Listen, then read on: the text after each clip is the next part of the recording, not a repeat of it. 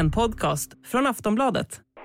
Hej, programledare Julia här. Jag tänkte bara säga att i dagens avsnitt så pratar vi mycket om betting och jag vill bara påminna om att om du eller någon i din närhet upplever problem eller oroar sig för sitt spelande så kan man ringa kostnadsfritt och anonymt till stödlinjen på nummer 020-819 100.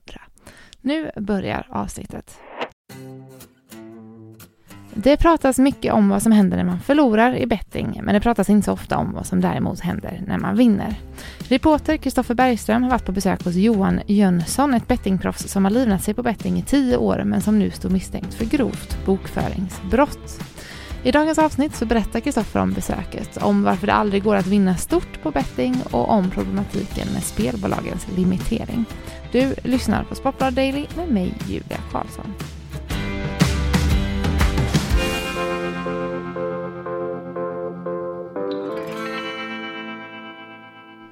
Och Kristoffer Bergström, det är en liten eh, snårig historia vi ska ge oss in i. Jag tänker att eh, det är väl eh, bara egentligen upp till dig att, att börja så ser vi vart det tar vägen lite grann. Ja, jag var och besökte en man som heter Johan Jönsson som bor utanför Norrköping och han är bettingproffs. Han lever på att satsa pengar på idrott helt enkelt. Mm. Och det han framför allt vill berätta är inte historien om vad som händer när man förlorar mycket den har vi hört ofta om spelberoende och sånt där. Utan han ville berätta vad som händer om man vinner. Och jag tror många tänker att, ja men vinner man så är väl allting bara bra, då är det lugnt. Nej, för så är det inte. Utan det som händer om man vinner, det är att då får man inte spela längre. Eh, då stängs man antingen av av spelbolaget eller så limiteras man. Alltså man får både utbud och framförallt maxinsatser väldigt kraftigt begränsade. Man kan få sätta två kronor eller fem kronor eller någonting. Eh, och det gör man då spelbolagen för att man inte ska kunna vinna så mycket. Mm, hur, um, men Johan då, han hörde av sig till dig och ville berätta den här historien liksom. Ja, och det här är egentligen ingen jättehemlighet för folk som spelar. Mm. Vilket det visar sig väldigt tydligt när jag väl har skrivit att det var en lavin av historier. Hundra historier till om folk som vill berätta. Jag spelar på en lägre nivå men det här händer mig väldigt fort. Um, men, och, och, så här är det alltså. Så att det går lite på tvärs med idén tror jag många har om att väldigt många förlorar men några vinner och blir jag lite bättre kan jag börja vinna. Jo, men blir du bättre och börjar vinna då får du inte spela vidare längre. Då får du byta spelbolag. Det är ändå en ganska stor problematik också i och med att man får ju fortsätta spela så länge man vill om man förlorar i sig. Det var Johan Jönssons stora poäng här. Mm. Att är det rättvisa, ja men då kan man på minuten stänga av den som eh, har ett riskbeteende, som verkar bränna för mycket pengar, på samma sätt som man kan bränna av den som, stänga av den som vinner mm. väldigt fort. För det tar två minuter för honom att stängas av eller limiteras. Det kan gå månader, eller tar man till exempel Per Holknekt, eh, en, en känd person som har stämt spelbolag för under 15 års tid, så förlorar han hela sin förmögenhet, allt han ägde helt enkelt. Mm. Där fanns inte de här algoritmerna som hugger in direkt, men det finns väldigt fort om du istället spelar bra då, intelligent. Om vi kikar på Johan då, hur, um, berätta lite om honom och hur, framförallt hur han, um, hur han bettar. Precis, precis, och det här är hemligheten och jag kommer inte berätta helt rakt ut för att eh, det är, det han gör är väldigt riskabelt. Han lyckas med det här. Men väldigt många som gör det skulle nog förlora väldigt mycket pengar väldigt fort. Så att vi ska inte prata helt om det. Men det han gör, hans system, det bygger i alla fall på livespel. Han tittar på matchen och så tittar han på oddsen. Det är ju inte som när vi var små att man kunde lämna in en lången lapp med tre matcher, tippar man slutresultat eller så, utan här, det, är ju, det pågår ju spel precis hela, hela tiden. Och då kan han se då att precis när det händer något på skärmen, eller precis när det ska hända någonting väldigt givet, då är det någon sekund innan oddsen förändras. Och i den luckan då försökte han hela tiden spela. Inte så att han garanterat vann, men han fick ju då ett bättre odds.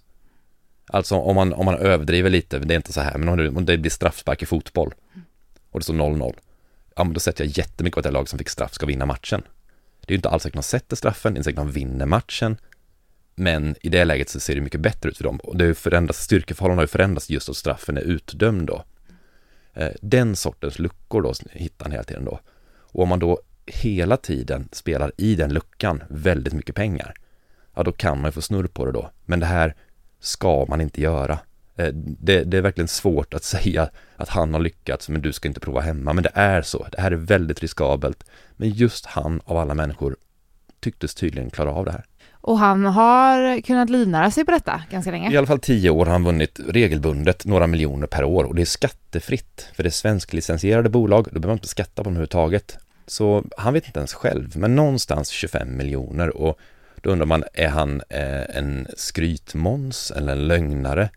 Ja, inte kan jag kolla de här siffrorna helt och hållet. Det jag kan se är att han har två stora fastigheter. Han kan visa många konton som har gått från 20 000 till 200 000, från som har omsatt 2 miljoner på kort tid, som har vunnit en miljon här. Men det är så väldigt många konton i omlopp här och det gör att det är väldigt svårt att kontrollera det. Men det, det tycks ju vara sant.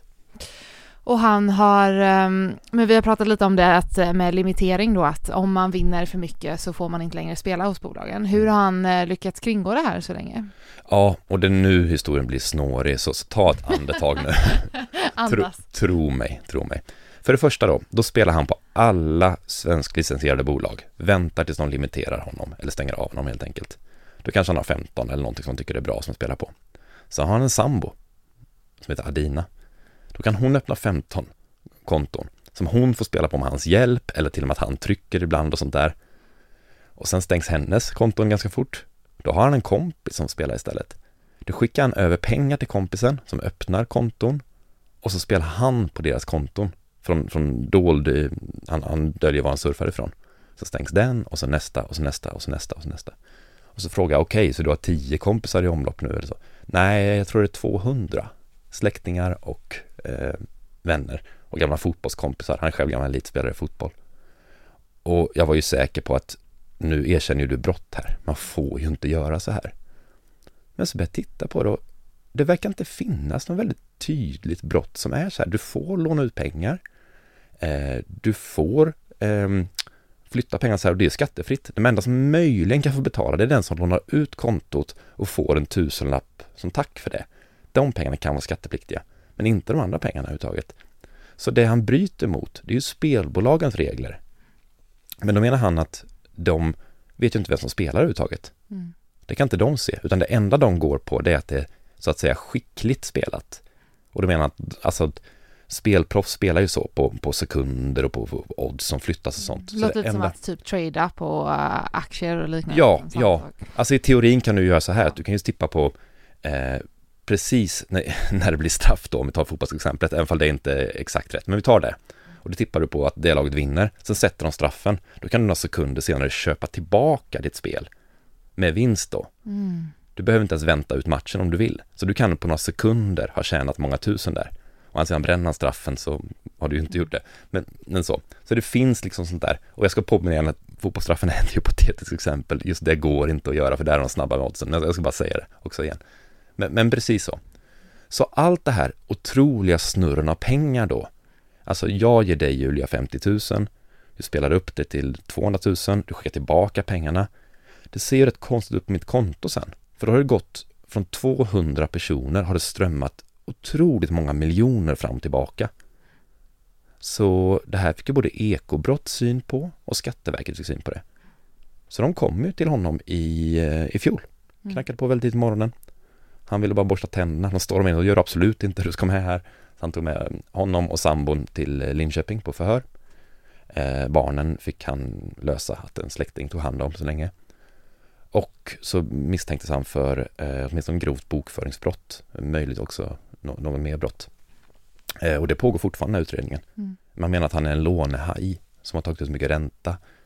Och jag ska inte föregå den utredningen för det kan visa sig att han har gjort det också. Det är svårt att säga. Till exempel pratar han om att han har varit ganska frikostig med att hjälpa vänner eftersom han är så van vid att skicka runt så mycket pengar så här. Men att han inte tjänar några pengar på överhuvudtaget. Det lilla, lilla, lilla ränta han tar har de kontrollerat och stämplat och fått rätt och sådär, menar han då, det är hans version. Utan allt, allt, allt går ut på att det har krävts ett sånt jätteflöde, snurr av pengar runt, runt för att hålla liv i den här proffsbettingen då. Och därför ser det ut som att han har 46 miljoner som gått in och ut från konto på några år och sånt där. Mm. Eh, vilket han tycker är helt naturligt. Eh, men Skatteverket är inte så nöjda med det fortfarande. Ekobrott är inte heller så nöjda med det. Där de menar att han har då bokföringsplikt. Han måste visa att allt är legitimt. Och hur gör man det då? Ja, det är väldigt svårt, visar det sig. För att då har han liksom, tänk 200 personer som alla då har 15 konton, som alla spelar jättemycket på alla konton hela tiden när de stängs. Då ska han hitta, vad kom de här 200 000 för 2019? Så han har, eh, hans eh, sambo är ekonomiskt utbildad tror jag, han är duktig i alla fall på det där. Hon har lagt jättemycket tid på att hämta alla uppgifter, alltså i stil med vi för över 70 000 till den här personen, sätter in det på ett konto, den personen vinner, här ser man alla bett och tre dagar senare skickar den tillbaka de här pengarna. Så den hittade, eh, hon lämnade in 180 sidor om detta tror jag, något sånt där. Eh, vilket inte var nog, för det var inte alla transaktioner. Han skulle först visa 700 transaktioner ungefär. Och det kunde han inte göra. Han menade, han visade en röd tråd här, det här det beror på, menar han då. Medan, medan då Ekobrott och, Skatteverket. Eh, så han har upptaxerats med 2 miljoner, fast han hävdar att det är skattefria vinster, så han ändå får betala med en 2 miljoner i, extra i skatt, vilket han är jättearg på. Och om man då tar den här historien, varför skriver man en sån här historia för? Mm. Han är ju jätteprivilegierad. Han har vunnit 25 miljoner utan att arbeta med någonting rimligt egentligen i tio års tid. Ja, det är inte synd om honom. I grunden är det inte det. Eh, det, det måste jag kunna säga som reporter på något vis där. Men jämförelsen är ganska viktig ändå att kunna berätta om att det finns alltså så som han uttrycker det och så som hundra mejlare uttrycker det och så som många personer eh, ingen förnekar egentligen, så är det så alltså att spelbolagen är jättenoga med att så fort någon verkar skicklig stoppa den personen. Mm. Medan då eh, folk som förlorar kan hålla på väldigt länge. Och den skillnaden är ju rätt relevant för att det är nog väldigt många där ute som spelar och tänker jag ska bli lite bättre, lite bättre, då kan jag försörja mig på det här. Och det är frågan om man kan. Det låter som att eh, det är någonting, ett spel man inte kan vinna, lite så. Är, du kan vinna en gång, alltså du kan ju sätta jättemycket en gång och vinna jättemycket en gång och så sluta spela. Det kan man ju göra. Eh, men det är just de här, det här systematiska, det, det, är väldigt svårt att få igenom. Och då kommer också frågan så här, får spelbolagen göra så här? Är det lagligt? Är det tillåtet verkligen? För det låter ju lite sjukt. Mm. Eh, någon skrev till mig att i Australien är det olagligt. Jag har inte kollat den uppgiften, det kan mm. vara så. Mm. Eh, när jag ens försöker kolla detta är det ganska svårt för Spelinspektionen då, myndigheten som granskar spelbolagen, de har ingenting med limitering att göra, fast det är de som granskar spelbolagen. För det är inte inskrivet i lagen, i spellagen, och de utgår bara från lagen. Så de kan inte göra någonting med det här. Okej, men finns det då, frågar jag. Ja, vi får mycket samtal om det och sådana kontakt om det, men, men vi tar ju inte tag i den biten, säger de då. För att helt enkelt, det, eh, det ligger utanför oss. Okej, då kollar jag med med ministrar och det finns liksom ingen som riktigt verkar ha koll på det. Till slut landar det på Gunnar Strömmer förmodligen, alltså, alltså justitieministern, om, om det ska finnas en lag eller inte. Men just idag finns det inte det. Så det som inte finns en lag om, nej men det är ju inte olagligt. Nej. Så spelbolagen får göra så, man får flytta runt pengar på det här sättet, vad det verkar. Eh, och det är liksom någon sorts vilda västern som råder här nu, för att ingen riktigt tänker på de som vinner på spelbolag. Det, det är liksom en liten grupp och den känns så ointressant på något vis. Mm. Så, så att det här hänger inte med, det finns inte tillräckliga regler.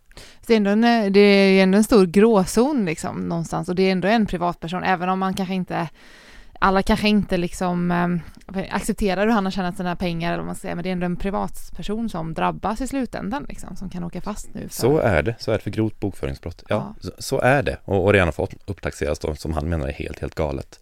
Eh, så det, det är väldigt speciellt det här och vi visar också exempel liksom när, när han hör av sig, han är väldigt stridbar den här Johan Jönsson, så han vill ju verkligen få rätt, så han hör av sig till spelbolagen, får sällan tag på någon högt upp, utan han får tag på liksom kundtjänsten.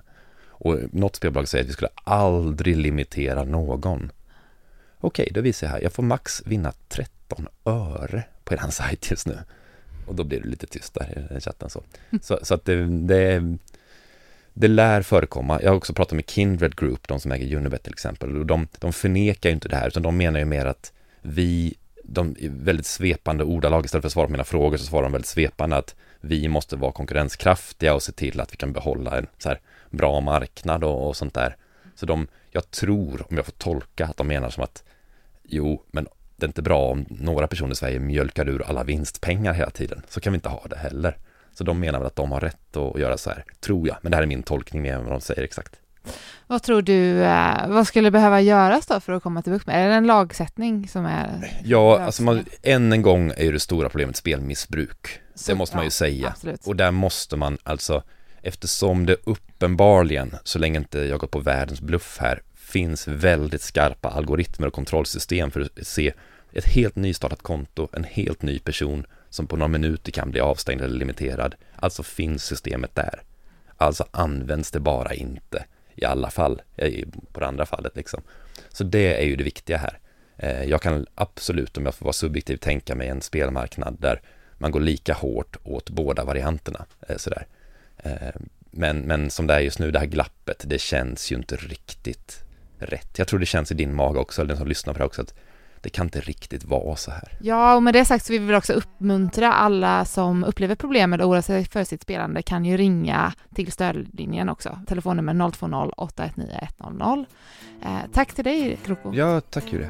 Du har lyssnat på en podcast från Aftonbladet. Ansvarig utgivare är Lena K Samuelsson.